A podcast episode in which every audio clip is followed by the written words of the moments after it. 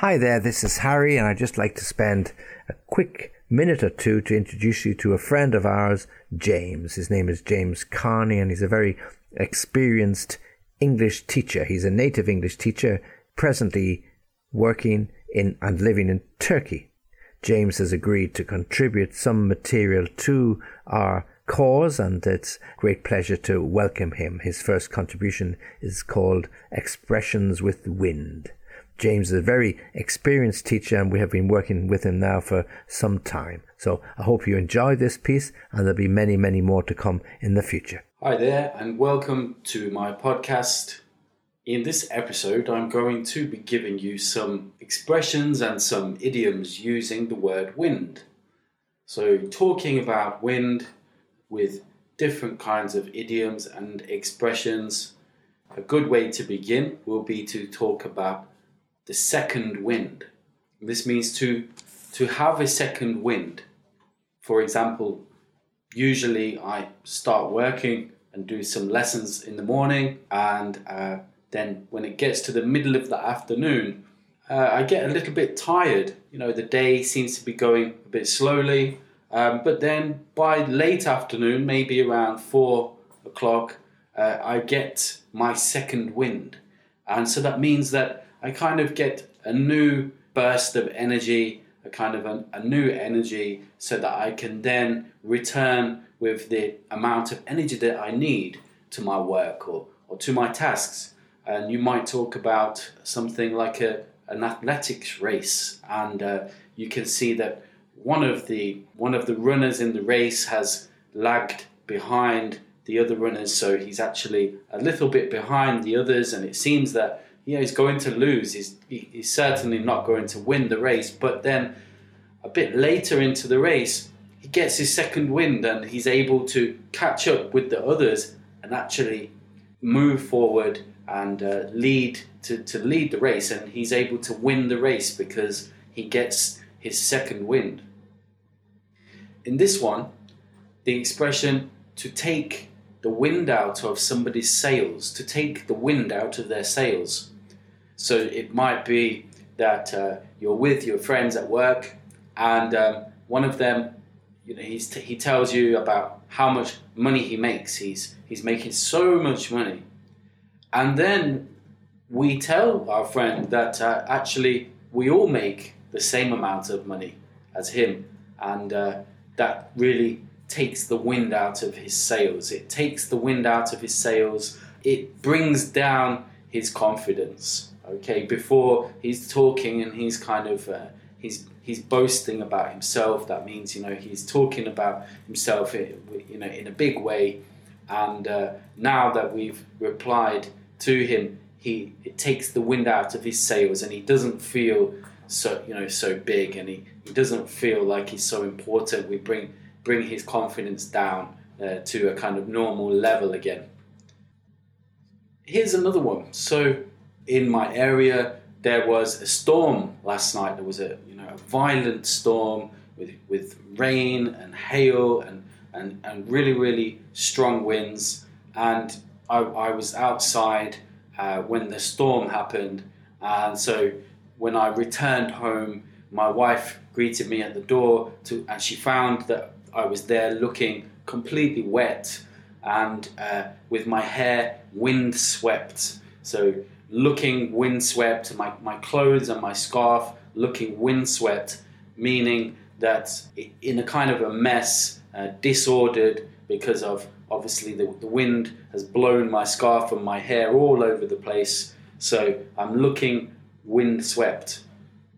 And I took a walk today is the day after the storm. I went down to the seaside and I talk, took a walk at the seaside and I looked down and I could see the wind-swept marina and the wind-swept boats. That means that they've been sort of tossed around and, and moved around because of the violent storm, where they're not looking straight and ordered like they like they usually do, but they they kind of they kind of moved and they've kind of got this messy disordered look about them. Another one would be long-winded. So to if something is long-winded, I I'm trying to find um, the cinema, uh, and I stop a woman on the street and I ask her, um, "Can you tell me how to get to the cinema?" And she gives me so many details about how to get there. Uh, she speaks for a very long time and gives me a very long answer when I only really needed a simple and short explanation of how to get there. So she gave me a bit of a long winded answer, you know, unnecessary and unnecessarily long and, and detailed. And uh, we get this in we get this in books. So I, I remember when I was a child that I read The Hobbit, uh, which is a classic fantasy novel that you may know. And um, being a child, uh, I could read for hours and hours. But then when I was much older and had become an adult, I decided that I would uh, like to read it again. I, you know, I was curious what what would it be like to to read it again now that I am an adult. Um, would I still enjoy it in the same way? It was a story that I really loved as a child, and so I picked up the book and I began the book, and I found that the the writer used about 100 pages just to describe the scene, which is a village, to describe the village and describe the villagers that live there and, and kind of tell you about their daily life. And uh, I thought this was a, very long winded way to write uh, because it took maybe 100 pages before there, were, there was anything, any real events or any real action started. So a bit, a bit long winded for me. And another one would be to talk about a world, a whirlwind romance, a whirlwind romance, and uh, this is when two people, you know, they get together and there's a romance. There's there's this intimate relationship that starts and progresses very quickly, maybe more quickly than um, than is is normal, and, and maybe there's some kind of maybe there's some risk in that, you know, not taking your time to really get to know each other, but uh, you know, you a man and a woman meet and uh, they they've only known each other for two months, and um, they're going to get married in the next month, in the third month, and we would say, wow, this is a real whirlwind romance.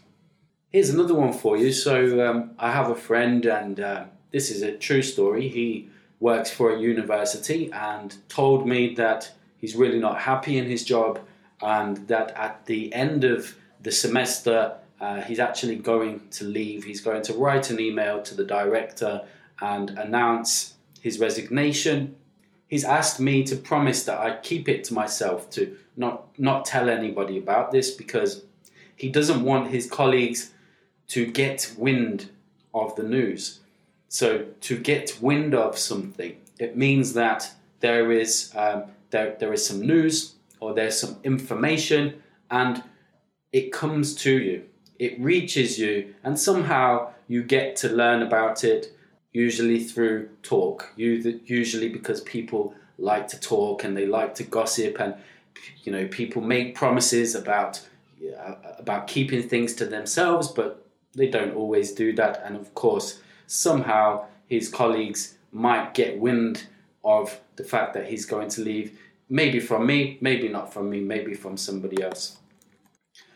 And something else that's also about uh, gossip and, and rumor and talk is the expression blowing in the wind. So, where I live in Turkey, um, in, in this past week, we saw on the news some video footage of the president, the Turkish president, and he was he was walking down some stairs. And uh, in the video, he appeared almost to be drunk. Um, you know, he was sort of swaying and, and wobbling, and he didn't look very firm on his feet. And there is a rumor blowing in the wind. Uh, it's blowing in the wind, and that rumor is that he's really not well at all, and that he has a, a late stage cancer. But he doesn't announce this to the public. It's a rumor. It's something blowing in the wind. And here's another one that um, sometimes we use when we try to do things like for example, maybe you're trying to lose weight and maybe you've tried diets and you've tried running and you've tried um, changing the times that you eat. And nothing is making a difference. And it feels like you are spitting into the wind, spitting into the wind. So, of course, if you imagine, um, you know, you're you're standing maybe at uh, at the seaside and and and you try to spit down on, onto the sea, and the wind is actually blowing towards you, and of course, it would just come back into your face, and you know, it would be useless. So, something that you're trying to do, but it's it's really useless. It's, it's not having any effect at all. Um, and you, you, you feel maybe you feel like giving up it, it's just not working for you so spitting into the wind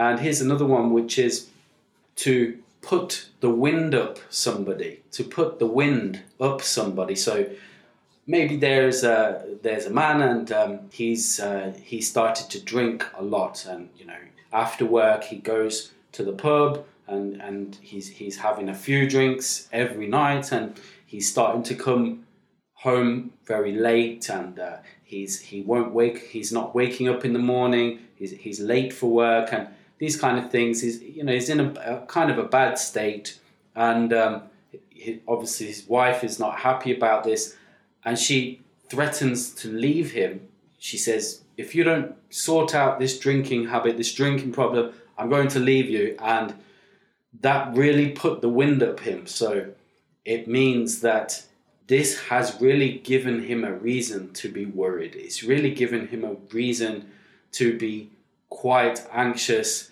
and quite concerned. So you, to put the wind up somebody is when you do something or say something to somebody that gives them a, a quite a serious warning about their behavior and what the consequences will be if they don't change. And that's all for this podcast. I hope they were useful for you and I hope to have you on the next one. Thank you very much. Okay, thanks for listening and Join me again soon.